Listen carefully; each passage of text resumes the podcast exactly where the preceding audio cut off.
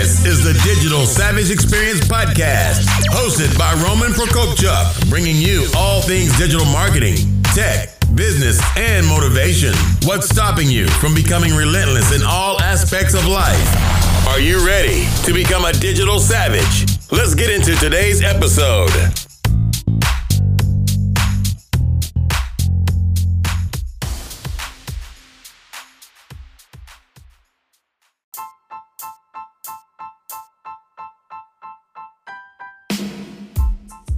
Hey everyone, this is Roman Prokopchuk, and this is the Digital Savage Experience Podcast. Today I have with me Veronica Abrams. She's a speaker and the host of the Hero Academy podcast. Thanks for joining me today. Thanks so much for having me, Roman. I really appreciate it. My pleasure. So tell me a little bit about your journey. How did you get to where you are today? Wow, that's um Uh, it's a. It, I feel like it's a crazy story. I mean, I've I've been an entrepreneur for the last ten years. I've always operated my own businesses, and um, I thought I had it all together. I really thought I did. Um, but three years ago, uh, I hit.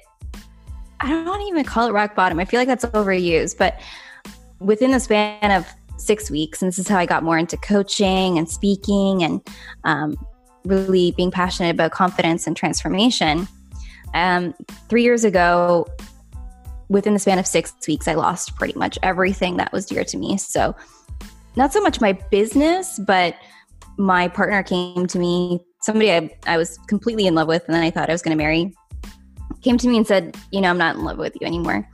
And my social group, because I'd been so immersed in business and, and all that, my social group was so attached to that relationship. It was, you know, a lot of the girlfriends and the wives. And I thought we were solid because we were kind of the core of the center of that group. Um, but all those friendships disappeared almost overnight. My best friend and her husband, the only ones that really knew of any problems that we were having, uh, moved out of country, moved to Spain.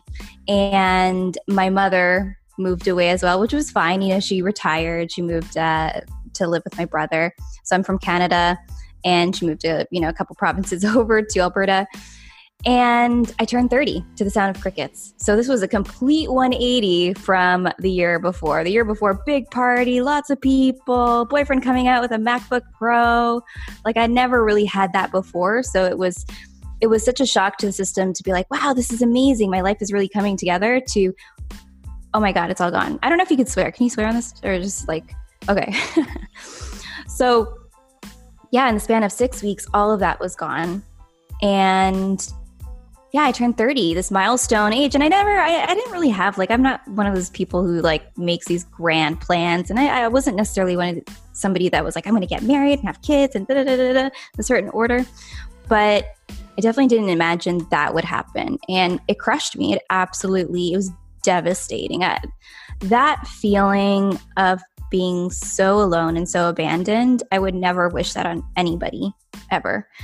And I wish I could say I put my big girl pants on and and you know I was like, well, obviously, like I have built a life that can just disappear and it's built on quicksand. I got to do something about this. But I spiraled for a period of about uh, eight months to a year, and I fell into really severe depression, anxiety, um, alcohol, drug addiction. And I was not a big partier. Like when I'm talking about like, I'm going to down a bottle of wine to pass out tonight because I can't like stand my life. And I'm going to do like uppers during the day so I could be cheery for business because everybody's, you know, this isn't like me like partying and, and, and going crazy out there. It was just like nobody's listening to your violin really.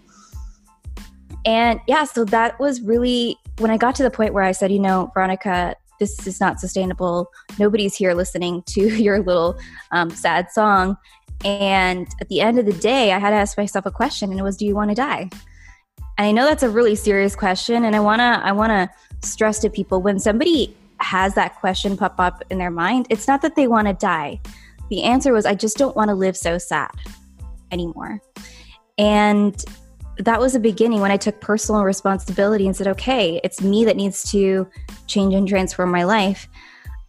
That I started to apply myself and little by little coming to a place where my identity, my self confidence was not rooted in validation from other people.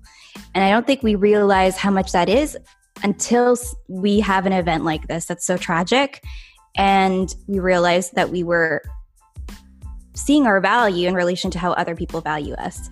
Because that's the thing is like how do you answer that question? How do you know you're worthy of love when nobody loves you?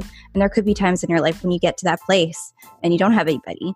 So you've got to have a really solid sense of identity. So i went through my own journey of discovering my identity and i made a commitment at the beginning of that and it was a really simple prayer where I said, you know, if I get through this, I'm going to help other people. And I kind of forgot about it.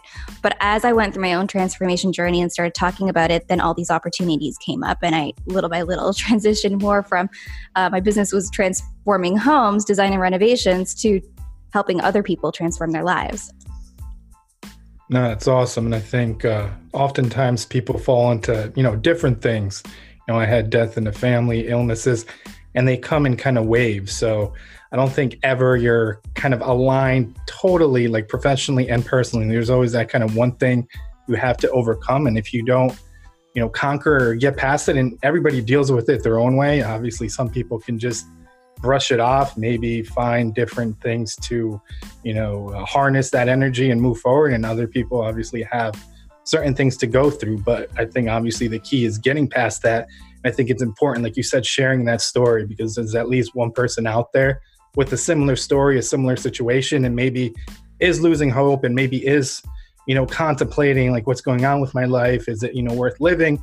I've had several people in terms of this show, guests that have gone through different things. So, you know, overwhelming things in school, then losing, you know, tens of millions of dollars in a recession and owing people, you know, seven, eight figures in terms of paying back loans, know, people leaving them everybody has something they're they're dealing with and going through and i think it's important to share that story like you're saying in terms of helping others and also kind of be available and speak up about it.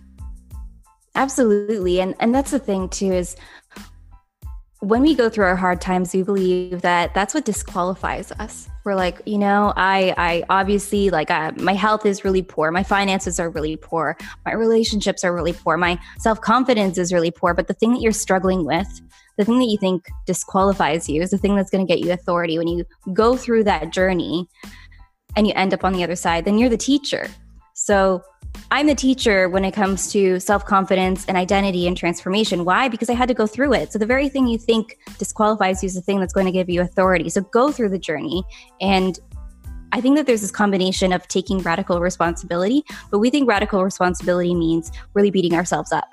I did not get through addiction and you know recovering from addiction and all those kinds of things by beating myself up. I looked at myself at, at, at the hurt person I was, and I had incredible compassion. And even when I think back, I, I don't feel shame. Shame, you know, they say that uh, comparison is the thief of joy. Shame is a thief of motivation because it tears you down. Whereas you could say, you know what, I'm made for more. I'm better than this. I can do better. That's a little, that's different. Compassion says, I was acting out of hurt. Now I'm aware I can make a different choice. So there's this uh, melting pot of compassion and taking rad- radical responsibility. When you combine those two things, and you're able to start your transformation journey that's what it takes for you to start climbing out because you have to have at least some sort of seed of belief in yourself you know just that a, li- a little little tiny seed planted a belief that you deserve more and you're capable of better yeah and i think it's being kind of self-aware also and admitting to yourself that what you're going through is okay. And if you want to obviously get out of it take a step regardless if it's you know a big step a small step just a step moving forward. Because I mean, life for everyone, you know, on social media and stuff like that, you see the highlight reel of people's lives, you know, vacations, this and that, social life, but you don't see the, you know, the dark behind kind of the scenes in terms of getting to where they are or some of the things that you don't see in terms of their life not really being perfect in terms of relationships, things they're dealing with. So I think it's important to kind of understand that. And if you are dealing with something, come to terms with it and figure out what you have to do in your own way to move past it. 100%. And one thing I had realized, I mean, that part of like taking responsibility, maybe there's an event that you didn't have control of, but this, this, what happens is that is you have an event and then you start telling yourself a story about that event, how you choose to frame it. From how you choose to frame it, it leads to, once you do that consistently, it leads to a belief. It gets rooted in in your heart and your mind and then from that belief it leads to behaviors now the behaviors are aligned not necessarily to the event but to your belief so that those behaviors then at, lead to other events. So we start this you know even if you're to look back and say okay it wasn't my fault that you know my partner cheated on me or whatever it was. But it was your decision to stay in a relationship that didn't necessarily exemplify the values that you say are important to you. And that's that's you, there's always a part where you got to take responsibility. I looked at my relationships and i realized look i say that i value love that one of my core values are love but i was not in a mutually loving relationship that was on me because i'd been unhappy for a very long time or if you are within business and it's not something that really rejuvenates you. It's not something that you're passionate about. It's killing you, and you are in it because you went to university or college for a certain thing because your parents put pressure on you to be successful in a specific field. I get it, but there's a time where you have to take radical responsibility and say, look, I'm going to curate my life according to my core values. And the problem is that we're curating our life to our feelings, but you and I know we could probably get a mo- notification on our phone right now or an email right now. And when we read it, it changes our emotions instantly, right? There's probably going to be something that's a trigger to both of us. Let's just be honest.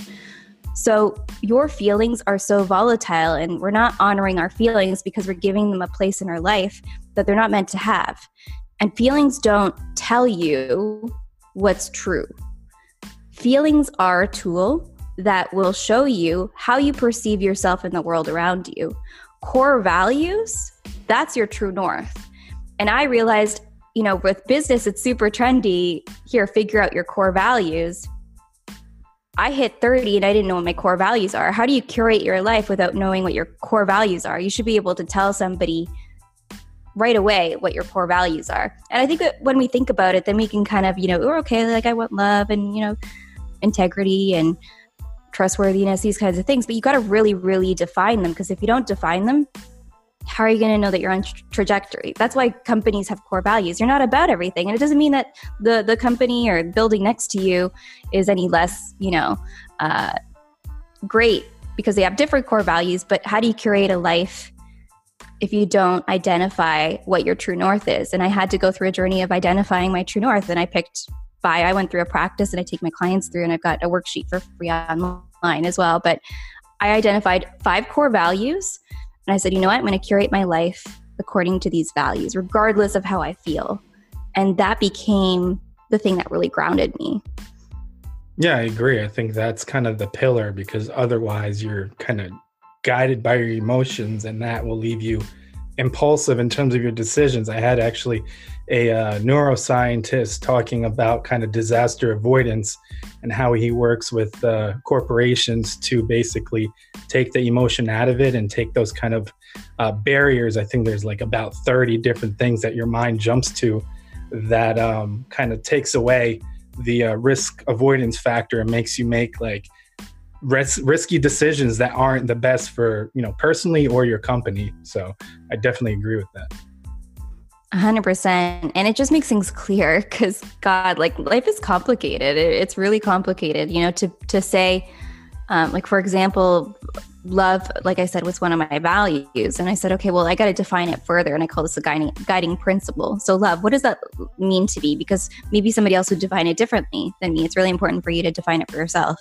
And i said to operate from a place of kindness compassion and respect towards other and towards my, myself kindness, compa- compassion, and respect. So then I was able to self audit one, how I was operating, but two, other people coming into my life, other influences. It doesn't matter how close I am to this family member, to this friend. At the end of the day, is this a relationship that will, you know, contribute to this culture of kindness, compassion, and respect?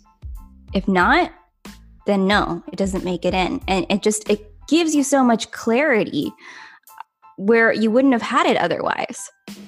Yeah, I agree, and I think that's the hard part when you if you do redesign uh, redesign those core values, and you decide you know some close friends or family don't align with that or aren't the best in terms of you know people you surround yourself with, kind of not necessarily phasing them out, but spending less time and having them have less influence on your life. I think it gets hard because you don't want you know close friends or family mad at you or thinking they're that you're ignoring them but oftentimes you have to kind of recalibrate that. Here's the thing too is let people be mad. Like stop trying to police other people's emotions. They're allowed to feel hurt. They're allowed to feel upset. You know we we want people to be okay with us for us not for them. And sometimes we got to just allow people to be angry. I've had family members that were fairly destructive and I did have to create distance and I told them that I loved them, you know, but sometimes you got to love somebody from afar and it hurt them. It hurt them. Friends that I couldn't be there for because they had a really severe mental illness and they need professionals in that. They don't need somebody to enable them. And my personality is somebody that's super empathetic and I'll go over and above, but that's not what they need. But they're going to be drawn to that and I'm going to be drawn to help them. So you know, we've got to just allow people to be hurt. Stop trying to police their feelings. yeah, I agree. So, what motivates you to succeed? My why, a couple things. So, my why at the beginning of this journey was because I didn't necessarily have the the greatest self confidence, but I felt this hurt and just the idea that other people are feeling that hurt was I got to get through this for other people. That was my why then. All right. Now, I think your why is, super, super important. And this is a question I ask myself constantly in order to self audit and make sure that I'm on track. So, my why is self exploration, self discovery. It's not validation. So, I really want to die empty. I don't want to die with potential. It's not even about if it's going to work or not, you know, whether it's a business deal or this or that. It's not even about if it's going to work for me. I just really want to lay it all out there because we don't know, regardless of what your belief system is, we don't really know what happens when we die. We don't. Some people have faith that it could be this or that, but the only thing we know is the impact that we can make on this earth.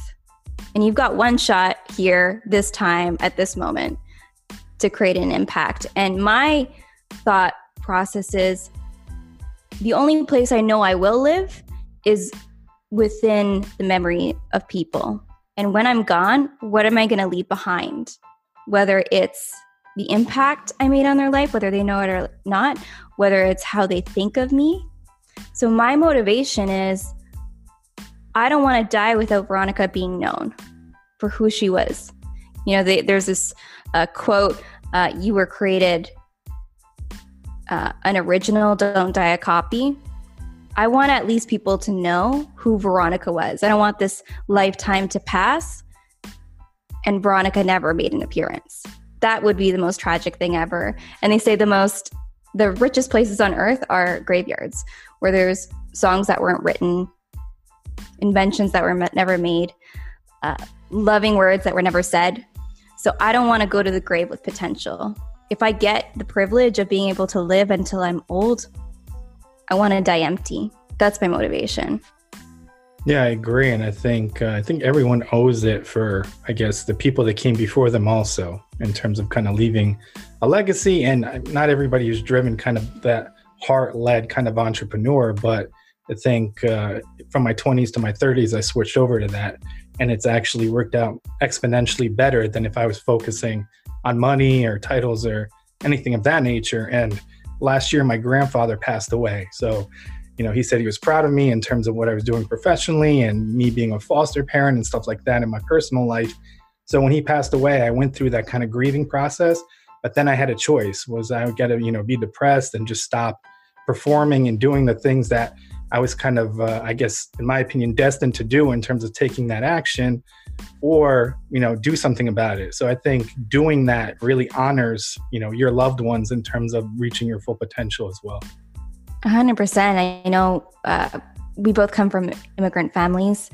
And something I realized is that there were poverty cycles that were really happening over and over again. And it's on me to make sure I don't allow that to persist. So I'm going to do that work so that my kids or the people around me don't pick up on that as well. even if it, it, it's they get more prosperity and abundance out of it than I do, I think it's important to plant those seeds. Absolutely. Yeah, and like you said, I think it's uh, important to break those kind of generational habits and cycles because obviously, if you fall into it and that's your environment, it's tough to get out of those environmental influences. Mm-hmm. And I don't know, I, I that's a self ex, uh, exploration aspect of it too. I mean, the most beautiful beautiful things that um, came out of my life came from like the hardest times. Those are the most satisfying wins, I'd have to say. So even the most tragic events, I look at those things and I think, you know what? Um, what do I have to learn from that? And not only that, but I think it's a privilege to at least go through life with some bumps and scratches and and I don't I don't know. I rather I rather almost live I don't want to say recklessly, but to some extent have these vastly diverse experiences because it, it allows you to be have more wisdom and also more empathetic to others. I am so much more empathetic now in my 30s than I was in my 20s. I was such a hard ass, you know, on people. But now I understand why people are, are behaving a certain way. You know, what their story is or, or part of their story is and why they're hurting, why they're acting out, or why they're stuck. And from there, I can again, you know, that's your experience. On the other side, you're the teacher. You can speak then to their pain, to their struggle, and say, I get you. I understand you. I also know that this isn't all that you're made for, and there's something else on the other side for you. Yeah, and, and going through those things, I think eventually everyone will go through a you know life changing event that's negative uh, or you know tough in terms of emotion, a loss, a death, something they struggle with. But like you said, it it you take something away from it and basically use it for the next thing. So obviously, like you said, you're you're self exploring and building and giving your all you know potential to something. Eventually, you're gonna come to something bigger, a bigger wall, a bigger hurdle, and what you've went through in terms of that pain that will prepare you and get you through that kind of next plateau and have you climb that.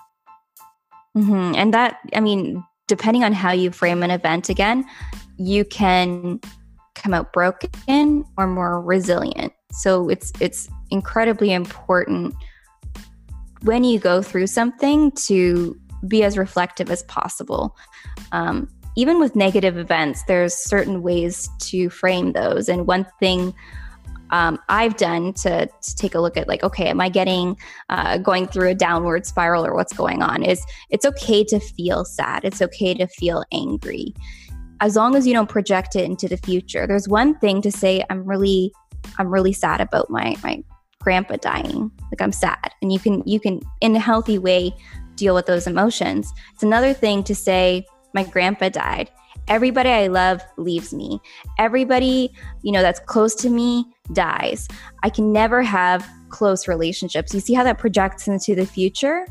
So you don't want to project that into the future, but it's okay to feel it in the moment and really say, hey, I'm sad. I'm, you know, I miss him, all these kinds of things.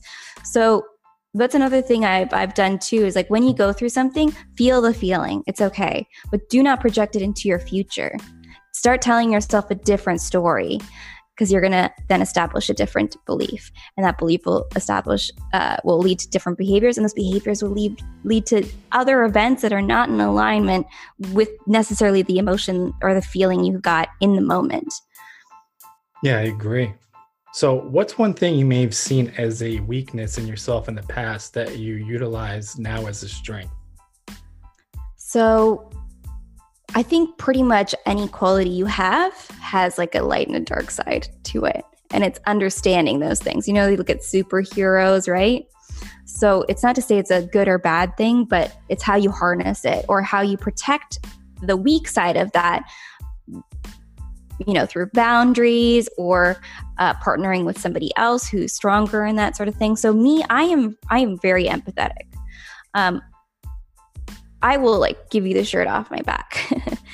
so what I've realized, and I went through like doing one on one coaching, I was like, I am not going to do one on one coaching because I am too connected to people. So, how can I actually use my ability to connect in a way that will provide value while also protecting myself, which is why there's the podcast, which is why there's workshops, which is why I do online trainings, which is why I speak. I will go and give and connect, and I'm able to build rapport very, very quickly. It's probably why I was really successful in, in booking business too for the last 10 years. But it protects my energy at the same time. And people are like, oh, you got to do one on one coaching. And I tried it, I did it, didn't like it. Not because I wasn't good at it, but because I realized the way that I connect with people, I have to save those intimate long term connections for family and friends and those closest to me. So, but I can serve and I can use this gift of empathy, this skill, in a way that's able to serve others. So, that's something that I thought for the longest time was a weakness of mine. And then I realized, you know what, there's a place for that. How can I take that and have it as, as superpower, which is why I can be on stage and connect with people, which is why I can go to a mixer and end up being, you know, closely connected to 10 different people. And they feel close and, and heard and understood. So it's important to look at, at those things that we think are either strengths or weaknesses and just see where's the place for it and also how can i um, shield the the weak part of that or you know the backside that's not as guarded right yeah i agree and i think that whole empathy i think i i guess i don't, know if i struggle the right word with empathy but i try to help everyone i see and then realizing that maybe saying no sometimes is better for that situation. And by saying no, you can do a lot more greater good in that situation as well.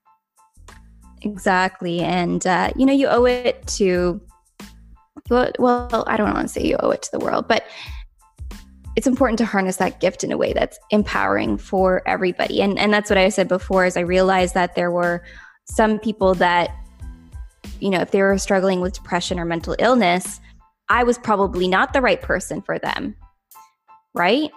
They needed to go to somebody who would be able to create a little bit more distance and get out of that emotion because they don't need somebody to start perpetuating that emotion. What they need is somebody to give them steps for the next things and also to have enough distance there where they can just talk strategy and not perpetuate, you know, what that feeling or emotion is. So there are circumstances where that's really great, which is like a you know public setting or something like that where you're really um, that emotion is like blowing up whether it's like on stage or whatever but not necessarily in a one-on-one setting. So um, it's an interesting practice to be like what do you think are your strengths? What do you think are your weaknesses? And then break it down like what's the light or dark side of that? Yeah I, I agree. I think i mean i've had people which i don't disagree it's their opinion kind of you know, I don't have any um, uh, weaknesses. I just uh, double down on my strengths. Where eventually you got to come to a realization what is a strength and what is a weakness, and what that kind of healthy balance is. How you can pivot that, or if you think, I think a lot of um, personal or social skills are a lot more important than you know book smarts. So if I'm hiring somebody, I can teach them anything if they have the desire to learn, but I can't necessarily teach them like inherent leadership skills or or drive they have to kind of develop that on their own yeah and i mean i mean people can change and i think it really depends again where that motivation is coming from. Um if it's connected to your why you're going to be driven to put the work in. And if it's connected to your core values and then if it's in alignment with your passions. So the core values that why and your your passions, if you could find something in between there, even if you're not developed in it yet, it's going to give you that that drive and momentum and motivation to become skilled in it. Yeah, I agree. So, what's one piece of advice you may have for the audience, personal or professional? So, both. The biggest lesson I learned is identify your core values. So, I realized that my self confidence was low because I was breaking promises to myself. So you might think that you're going to be self confident when you've got, you know, 15K in your bank account or um, that body, but you're not. You're going to feel confident when you learn to keep promises to yourself. And it's a muscle that you practice. If you're poor at it at the beginning, I'm going to tell you it's because you're not practiced at it, and that's okay. You can get practiced. And so that that's really important. I have um, a download on my website, just veronicaabrams.com. It's a free download. I just put a, you know, I was talking about how I did one-on-one coaching. I just now put all like my worksheets online. So identify what your five core values are and start curating your life according to that. And as you start to keep promises to yourself, you will build self confidence. Because other words for self confidence is trust in yourself, faith in yourself.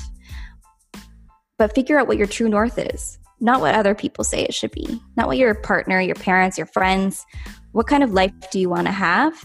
And curate it to that and start keeping promises to yourself do not break promises to yourself. And then there's also the humility as like we want to make a big promise, start with small promises and work up from there. Um, when I identified what my core values were, I printed out that sheet. I had it in front of the toilet. I had it on my fridge. I had it on my phone, you know, wallpaper. I had it everywhere. I read it to myself every day, multiple times a day, until that was a thing that was ingrained in my mind. So identify what your core values are. It's not just for trendy startups, it's for you if you don't feel happy with your life and start making uh, stop start keeping promises to yourself.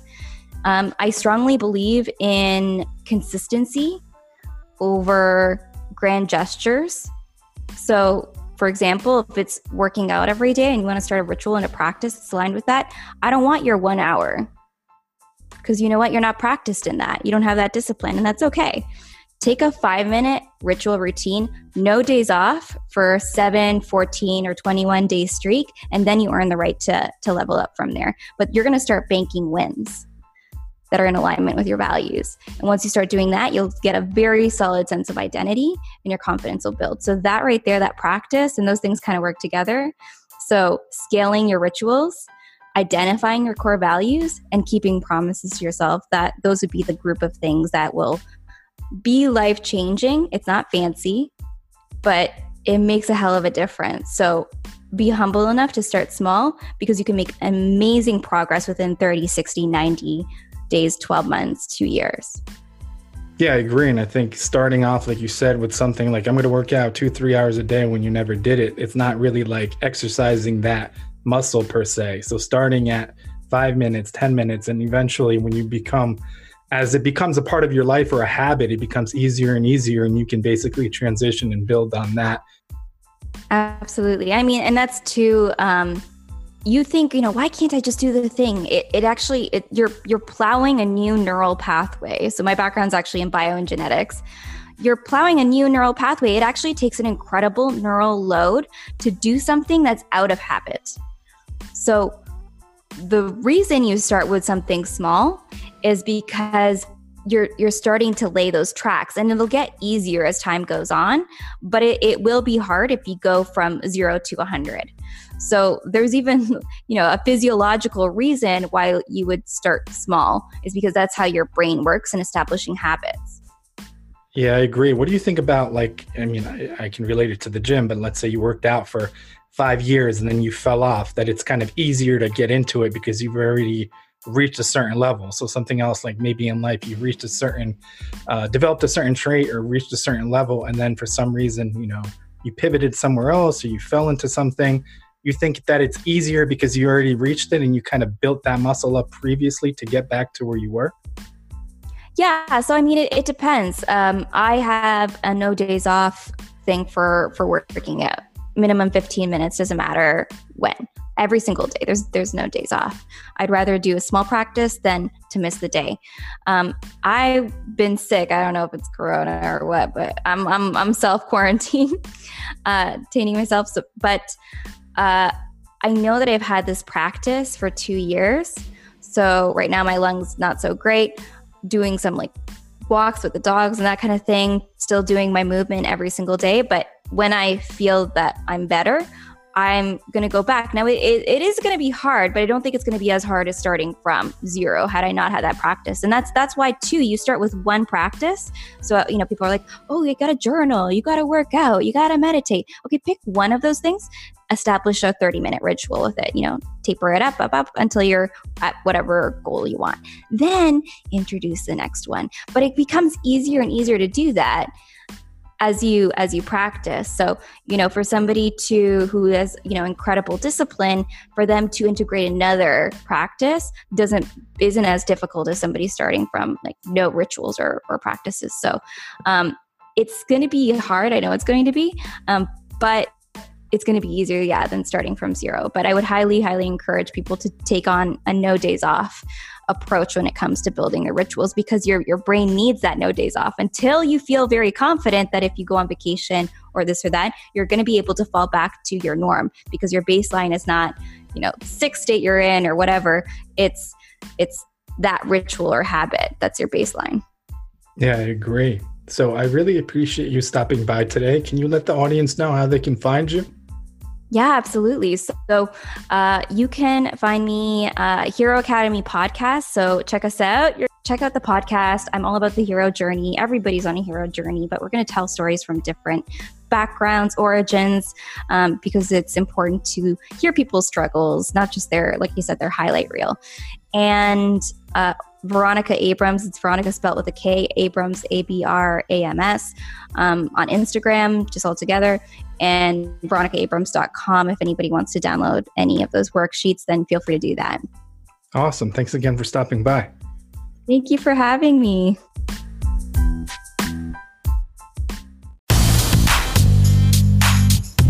This podcast has been brought to you by Nova Zora Digital. Find out how Nova Zora Digital can help your company grow online. Learn more at novazoradigital.com. Until next time, all you digital savages.